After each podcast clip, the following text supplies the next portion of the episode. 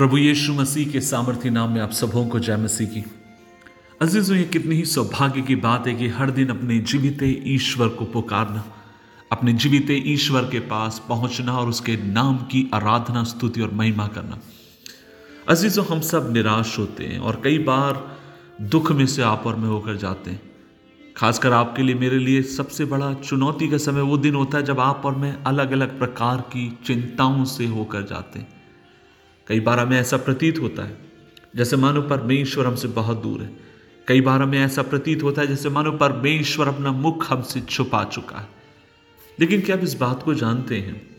परमेश्वर का वचन ऐसी बातों से भरा हुआ है, जिसमें बहुत सारे सेवक ऐसी निराशाओं से और अंधकार के समय से होकर गए। लेकिन जो महत्वपूर्ण बात थी वो ये थी कि ऐसे समय वे लोग उसमें लगातार बने नहीं रहे दुख और निराशाओं में। लेकिन वे परमेश्वर के पास लौट कर आए। अजीजों आज के मनन का भाग हमने लिया है भजन 119 उसकी एक कम नब्बे आयत से लेकर पंचानवे नौ आयत तक। सैम्स 119 वर्स 89 ऑन वर्स और 95 और मैं आपके लिए वहाँ पर पढ़ूँगा। मैं 95 को पढ़ना चाहूँगा। लिखा है यहोवा सदा के लिए तेरा वचन स्वर्ग में स्थिर है। तेरी सच्चाई पीढ़ी से पीढ़ी तक बनी रहती है। तूने पृथ्वी को स्थिर किया और वह स्थिर है और आज के दिन तेरी विधियों के अनुसार स्थिति है। अजीजों, मैं एक बात आपसे कहना चाहता हूँ और वो ये है। जब मेरी भावनाएँ बदलती हैं, मेरी परिस्थिति बदलती है, मेरी सोच बदलती है, उस तरीके से परमेश्वर फिर कभी नहीं बदलता।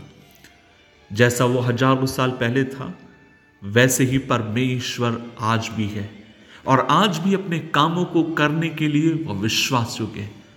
उसने आकाश में तारों को लचकाया समुद्र, लाल समुद्र को उसने दो भाग कर दिया।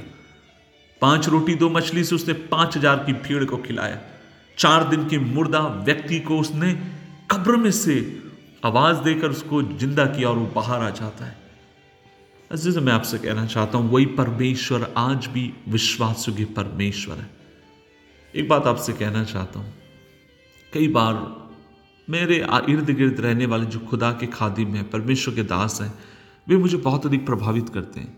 खासकर मैं परमेश्वर के दास डॉक्टर पी जी वर्गीस का धन्यवाद देना चाहता हूँ और आ, कई बार जब मैं निराशाओं से होकर जाता हूँ मैं उनकी ज़िंदगी को देखता हूँ। प्रभु मुझे मौका देता है उनके साथ। कुछ मीटिंग्स में प्रचार करने के लिए और कई बार हर महीने में एक आध बार या दो बार जीसस फैमिली जो ग्रुप है उसमें प्रचार मैं करता हूँ उनके साथ। लेकिन एक बात मैं आपसे कहना चाहता हूँ, मैं जब भी उनकी ज़िंदगी को देखता हूँ, इस समय वे इक्यासी साल के हैं, लेकिन मैं देखता हूँ वे आनंद से भरे हैं, वे खुशी से भरे हैं। जब उन्होंने लगभग तीस साल की उम्र में जब विश्वास किया था प्रभु के ऊपर, आज उससे ज़्यादा उनके अंदर विश्वास है, उससे ज़्यादा और कुछ परमेश्वर के लिए वे करना चाहते हैं। अज़ीज़, हमें चाहिए, हमें परमेश्वर के ऐसे लोगों से हमें इर्द गिर्द हमें घिरे रहने की आवश्यकता है। और न केवल पर लोगों के ऊपर, वरन हमें परमेश्वर की विश्वास योग्यता को भी याद करने की ज़रूरत है। उन बातों को, जो चीज़ आपके मेरे जीवन को स्पर्श करती है। हमें निराशाओं में हार नहीं मानना है हमें विश्वास करना है कि मेरा परमेश्वर ऐसे समय में भी मुझे शक्ति दे सकता है। हमारी भावनाओं को परमेश्वर ऐसे समय में भी संभाल सकता है।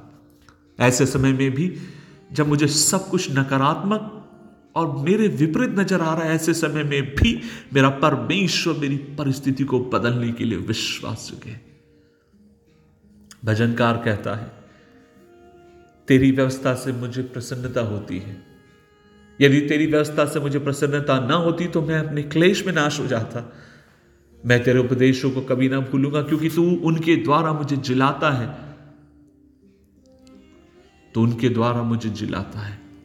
आज सुबह के समय का आपसे कहना चाहता हूँ, यदि आप निराश हैं, हताश हैं, परेशान हैं ज़िंदगी से, खुदा के वचन के ऊपर विश्वास करिए। प्रभु के वचन में ताकत है आपकी परिस्थिति को बदलने के लिए, आपकी सोच को बदलने के लिए। प्रभु का वचन सामर्थ्य है। एक बात आपसे कहूँ, हम कई बार लंबे समय सेवकाई करने के बावजूद भी हम लोग भी चुनौतियों से होकर जाते हैं। कई बार मन में अविश्वास आकर दरवाजे पर खटखटाने की कोशिश करता है। लेकिन ऐसे समय जो चीज़ हमें हिम्मत देती वो है परमेश्वर का वचन। हमारे इर्द गिर्द चलने वाले परमेश्वर के कई भक्त लोग, जिनका जीवन आज भी आपको मुझे स्पर्श करता है। प्रभु पर भरोसा रखें। अगली बार जब अपने आप को आत्मिक रूप से थका हुआ या साय आप महसूस करें तो याद रखिए आपके पास एक विकल्प है और वो विकल्प ये है, परमेश्वर के पास लौट कर आइए, उसके वचन के पास लौट कर आइए। वह विश्वास योग्य है आपके जीवन में अपने काम को करने के लिए। दुआ करें, प्रभु जी धन्यवाद। तेरे वचन को मानने से और तेरे वचन के पीछे चलने से हमें आनंद मिलता और होने दे प्रभु जी, आनंद हमारे जीवन का बहुमूल्य भाग हो। तेरा वचन सहायता कर। अनुग्रह दे। जब इस दुनिया में हम जीते समय प्रभु जी एक सकारात्मक सोच के साथ हम जिए, इस विश्वास के साथ हर चीज़ मेरे प्रभु के नियंत्रण में है। यीशु मसीह के नाम से मांगते हैं। आमीन आमीन आमीन।